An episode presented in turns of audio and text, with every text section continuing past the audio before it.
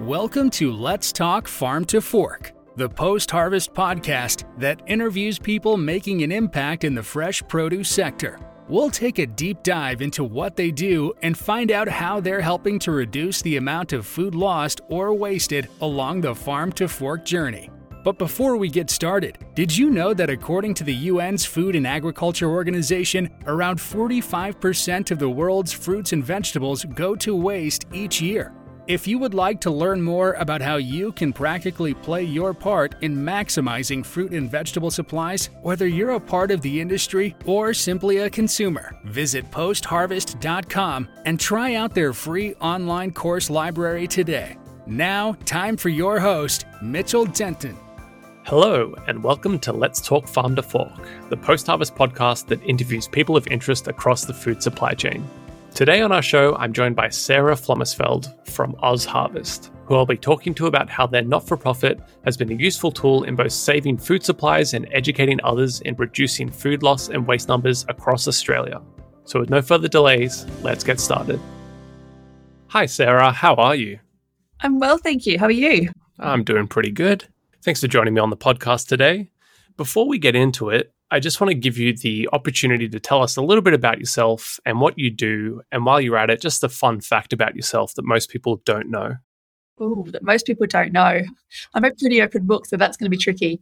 Um, I am the New South Wales operations lead for Oz Harvest, which mm-hmm. means I work on operations and food logistics, the nuts and bolts of getting food out to people who really need it, uh, which over the past year has focused on responding to the huge increase in need so during COVID, we saw a lot more people experiencing food insecurity and we had to massively scale up our operations. Uh, and a fun fact about myself I can write backwards.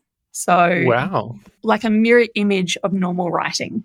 So, sorry, you have to help me wrap my head around that a little bit more. So imagine if you held a piece of paper up in the mirror and how it looks backwards. I can actually write like that. Like seamlessly without pause? Just I can do it in cursive and also printed letters. Wow. Um, yeah, misspent youth. I think I was 14 or 15. I, would heard that someone could do it and I thought, oh, that person sounds interesting and intriguing. And I, mm. you know, what 14 year old doesn't want to be interesting and intriguing? Yeah. And so it's a skill I retain to this day. Now we just need to find an avenue that that skill is highly valuable. anyway, on that note, let's talk farm to fork. Would you mind telling us about Oz Harvest's journey from its humble beginnings to becoming Australia's leading food rescue organisation in the fight against food waste? Sure. So in 2004, our CEO and founder, Ronni Kahn, was running an events business. And mm-hmm. in the events business, they would cater large amounts of food. And at the end of the day, that food would go in the bin. And Ronni saw this as an opportunity. So one day she grabbed a whole bunch of leftover food and took it to a nearby homeless shelter. And she started doing that after every event. And after a while, she got some funding and she got some volunteers. And she started with one van, um, and it became what is now a national food rescue operation. So we have a large fleet of vehicles that drives around and picks up food from uh, large supermarket chains, from restaurants, from major events, and delivers it to charities who can then redistribute that food to people who really need it. Mm-hmm. So, where that connection between surplus food that would otherwise go in landfill and people that really need food. Mm.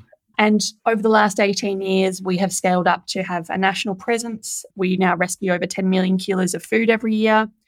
We share our intellectual property internationally as well. So we've contributed to starting UK Harvest, SA Harvest in South Africa, Kiwi Harvest, and a few others. We love sharing our model and, and our ideas. Hmm. Um, and as an organisation, we've also evolved. So in Sydney, for example, we have a rescued food supermarket, which operates on a take what you need, give if you can model. So anyone who's just in need of some groceries that week can come to our, our Oz Harvest market in Waterloo and just get a bag of groceries. And if they'd like to make a contribution, they can, but there's no pressure.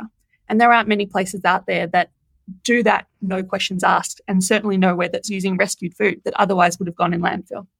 I didn't realize that your model was being used internationally. That's fantastic. In a handful of countries that we're aware of, but on a regular basis, people reach out and say, How can we replicate this? Mm.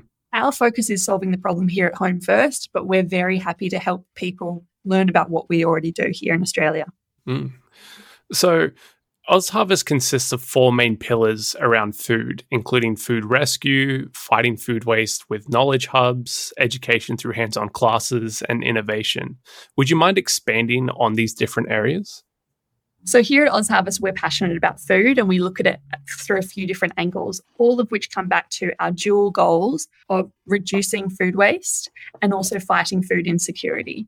So, you mentioned education. We have three education programs that are all about um, increasing life skills around healthy eating, raising awareness about food waste, and strengthening community connections.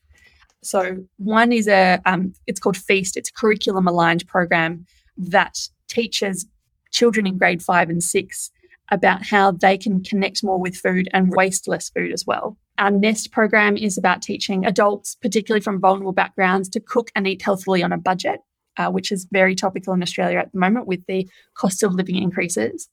And our Nourish program offers hospitality training and employment pathways for vulnerable youth.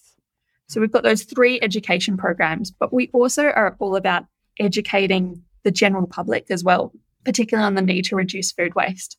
So over the last year, we've invested in advocacy projects to fight food waste. So those in Australia may have seen our billboards that talk about how food waste is a major contributor to climate change.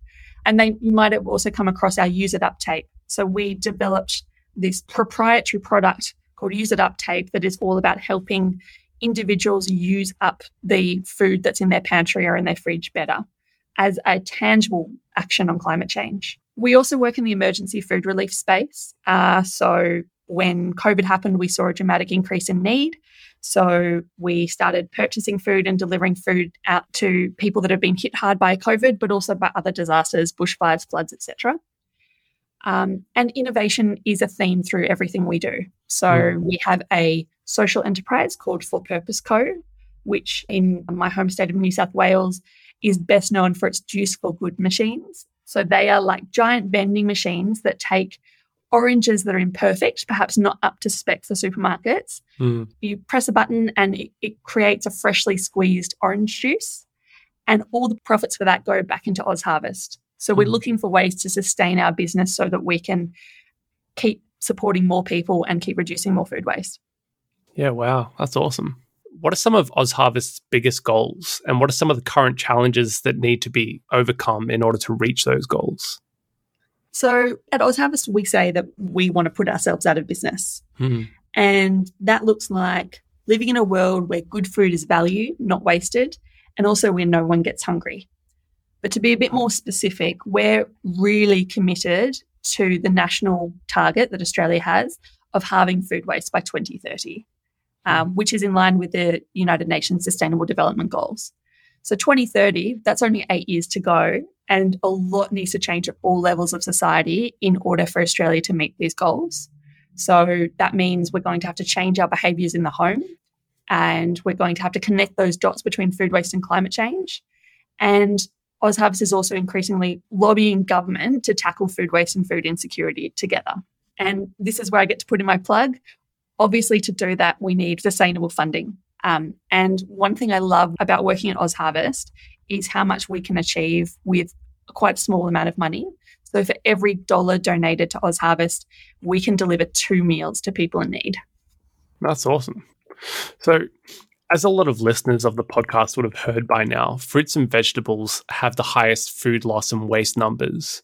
When it comes to the food recovery of fruits and vegetables, what are some of the requirements in order to effectively give fresh produce a second life? So let's start within the home. And you're absolutely right that fruit and vegetables are one of the top wasted items in the home. A third of national food waste happens in the home. So this is a, a massive problem um, that all of us can, can contribute to the solution for. What we find is that people either buy too much or they don't check their cupboard or fridge before shopping. So mm. I mentioned earlier our Use It Up tape, and I'd, I'd love all of your listeners to Google OzHarvest Use It Up and get a free tape sent to them. We encourage people to do things like that to use more of the food that they already have. Um, and the crazy thing is that the average household in Australia spends two to three thousand dollars on food that is wasted. So if we stopped all food waste, every household in Australia would have two to three thousand dollars more in their bank account every year. Yeah, wow. And 70% of that food is perfectly edible.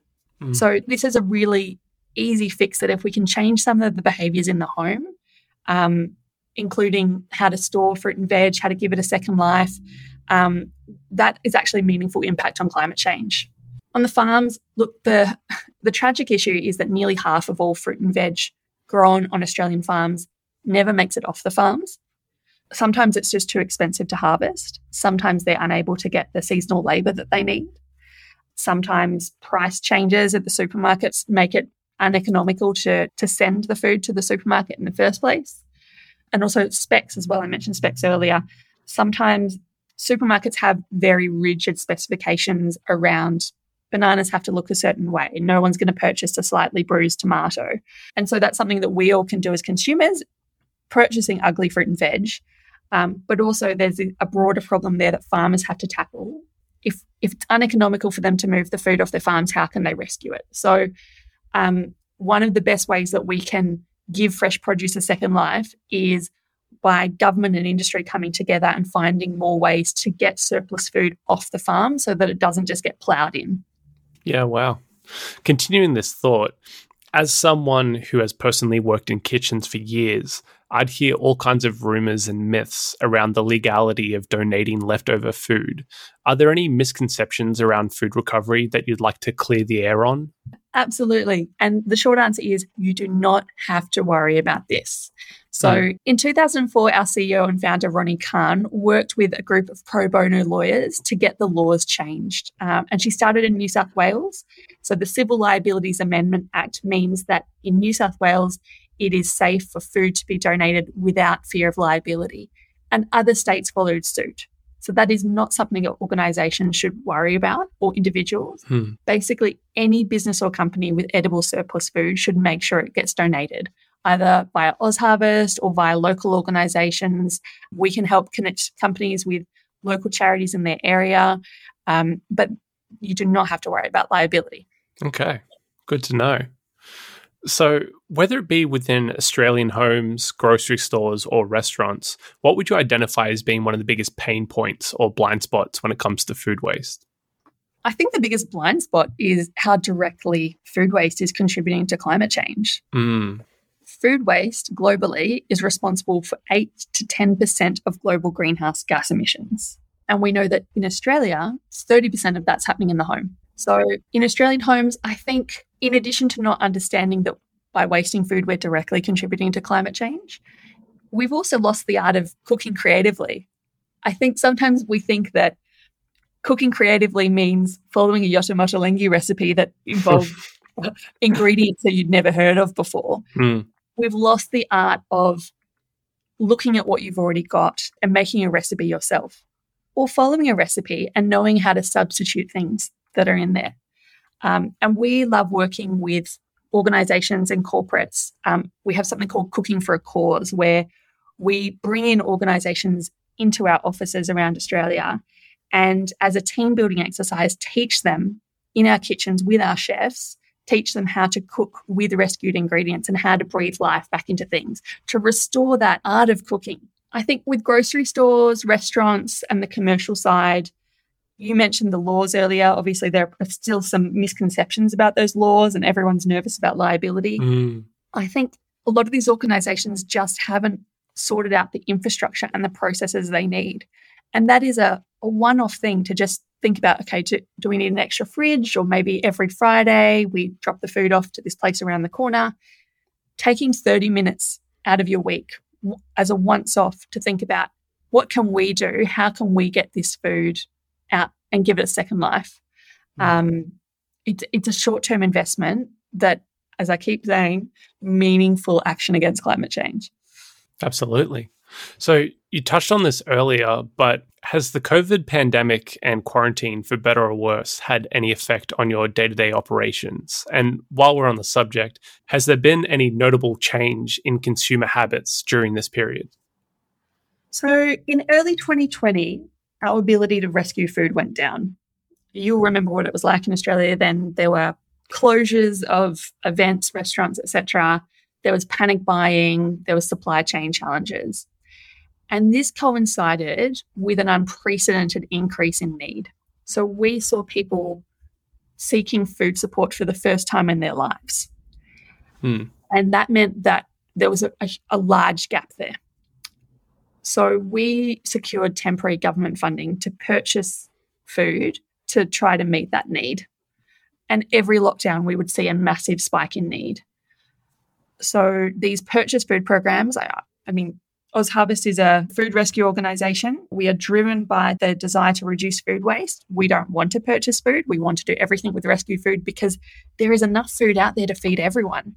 Mm-hmm. But in this crisis situation, we had to start purchasing food. So we pivoted our kitchens to start cooking meals uh, to go to organisations that support people who can't cook for themselves. We started packing emergency food relief hampers. We also started delivering fruit and veg into regional communities that have been hit hard, not just by COVID, but by bushfires and floods and drought and isolation. So we had to pivot our operations to focus more on this, the second part of what we do, which is reducing food insecurity.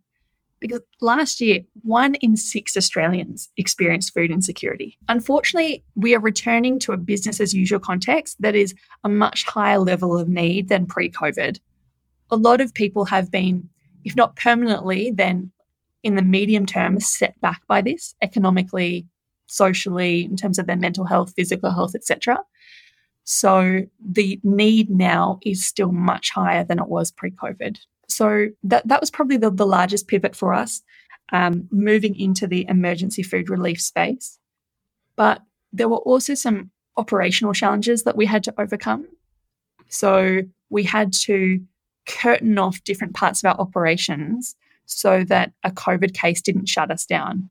And you'll remember um, in different jurisdictions around Australia, the rules were very strict around yeah. if you were a close contact or a close contact of a close contact. Yeah, yeah. rules were constantly changing. Yeah. We didn't want one person with COVID to shut down our ability to feed tens of thousands of people every week. Mm. We were operating multiple warehouses, and those teams were not allowed to see each other face to face. And if we had to hold a meeting face to face, which is very unusual, but it would be outdoors, fully distanced. And even today, with the Omicron surge that's currently going on in New South Wales, for example, um, we are finding that on any given day we wake up and it could be up to 30% of our staff are unable to come to work. Mm. So it continues to be a challenge in different ways. Um, the supply chain issues affected us as they've affected everyone else. If there's not much food in the supermarket, you can guarantee there's not much on the back dock of surplus food for us to rescue. Yeah. Uh, so it has been two years of constant adventure for us. Mm, I bet. So what's on the horizon for Oz Harvest then? Where where is your attention and research focusing the most right now? Uh, I'd say there are two things that we're really focused on at the moment. So, the first is how do we shift the dial for food waste in the home? How do we create long term generational behavioral change to change people's relationship to food and to reduce the amount of food that people are wasting in the home? Um, and we've commissioned some world leading research in this area to look at what are the behaviors that have the highest impact, but also the highest probability of working in response to a behavioural change campaign. So we would like to see behavioural change campaigns happen nationally across Australia, just a broad based campaign, not different to the things like Slip, Slop, Slap or Keep Australia Beautiful that we grew up with. Yeah. Um, that have, that were so effective, right? Changing yeah. the way we thought about an issue. Um, whether it's use it up or another slogan, we need to have some sort of broad based change to the way we think about food waste. Also, that needs to be matched by education in schools as well, because you know, children, the future, etc. Absolutely. Um, and then the second thing that we're really focused on is working more with primary producers. Okay. So, 22% of food waste in Australia happens at the farm. And I touched on some of those issues earlier. It's really tough for farmers. Like, if if you can imagine how much you and I hate food waste. Imagine being the farmer that grew that food in the first place. How frustrating that must be, how heartbreaking it must be for it to be either uneconomical to harvest or have no way to, to get the food into an, an urban centre to sell it. So there are some changes that need to happen at the government level to make it more economical for farmers to donate food. And the number one thing that we want to see is a tax credit for farm food donations so that if you have a surplus yield of 20 tons of blueberries, you can deliver that to a food rescue organization like Oz Harvest and claim that back as a tax credit. And that's a, a really meaningful economic stimulus measure for regional communities as well. So there are a range of benefits to this. Yeah. And a business case has been done, I think it was by PwC. It is it's a no-brainer and it's something that we're we're looking for the next federal government of Australia to take on. And that tax credit should also cover the logistics because mm a lot of the time you've got large logistics companies that have empty vehicles moving from one place to another across Australia because they're on their way back or they're on the way to get something. Mm. First of all, if there were tax incentives for them to pick up that food um, and drop it off to a food rescue organisation or a regional hub that can then send the food out into the community. But also, if there was a platform where they knew that that food was out there and and that they could contact the farm and say, "Great, we'll be there in 24 hours," that would reduce many of the large blockages um, to reducing food waste in Australia. And it would also be enough food to meet almost all charity needs across the country in regional areas and urban areas as well. So, some relatively simple changes to the legislation, the taxation system. Obviously, these are big, complicated things, but in the context of climate change, it is a reasonable ask and it will actually move the dial. So, yes, we're keen to work with more primary producers and we're keen to work with the government to incentivize those primary producers and help them get the food off the farm because food shouldn't be going to waste. It should be filling bellies. And that's what farmers want too. Yeah. Yeah.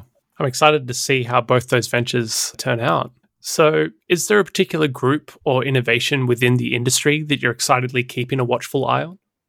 You know what? I can't name one. There's no one group that I would single out above all others. Um, I think a lot's happening in this space. And I think the things that I'm excited about are any innovation involving primary producers. Mm-hmm. So anything that's helping farmers get the food off the land faster, more effectively, and any improvement to the, the cold chain. So Australia's cold chain has a range of, of, of challenges. It's complex, it, it's um, expensive.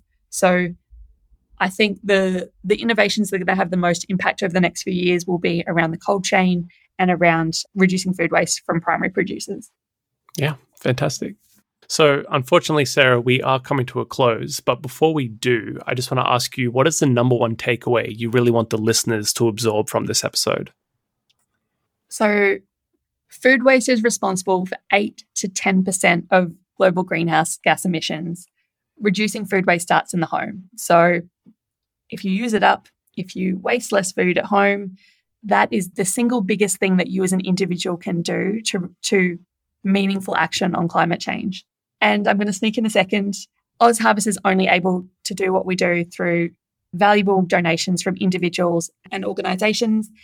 And with $1, we can deliver two meals. So please jump on our website, give what you can, um, because we're having a, a, real impact. We're fighting climate change and we're feeding people who need it. Oh, that's fantastic. It's a good place to leave it. Well, that's all for today's episode of Let's Talk Farm to Fork. Thanks for listening, and thank you, Sarah, for joining me today. Thanks for having me. If you'd like to know more about Sarah and Oz Harvest, check out the link in the description of this episode. Make sure to subscribe to the podcast so that you never miss an episode, and don't forget to leave a review and share with your friends. Until next time, you've been listening to Let's Talk Farm to Fork, a post harvest podcast. We appreciate you joining us for this episode of Let's Talk Farm to Fork. Be sure to rate, review, and subscribe.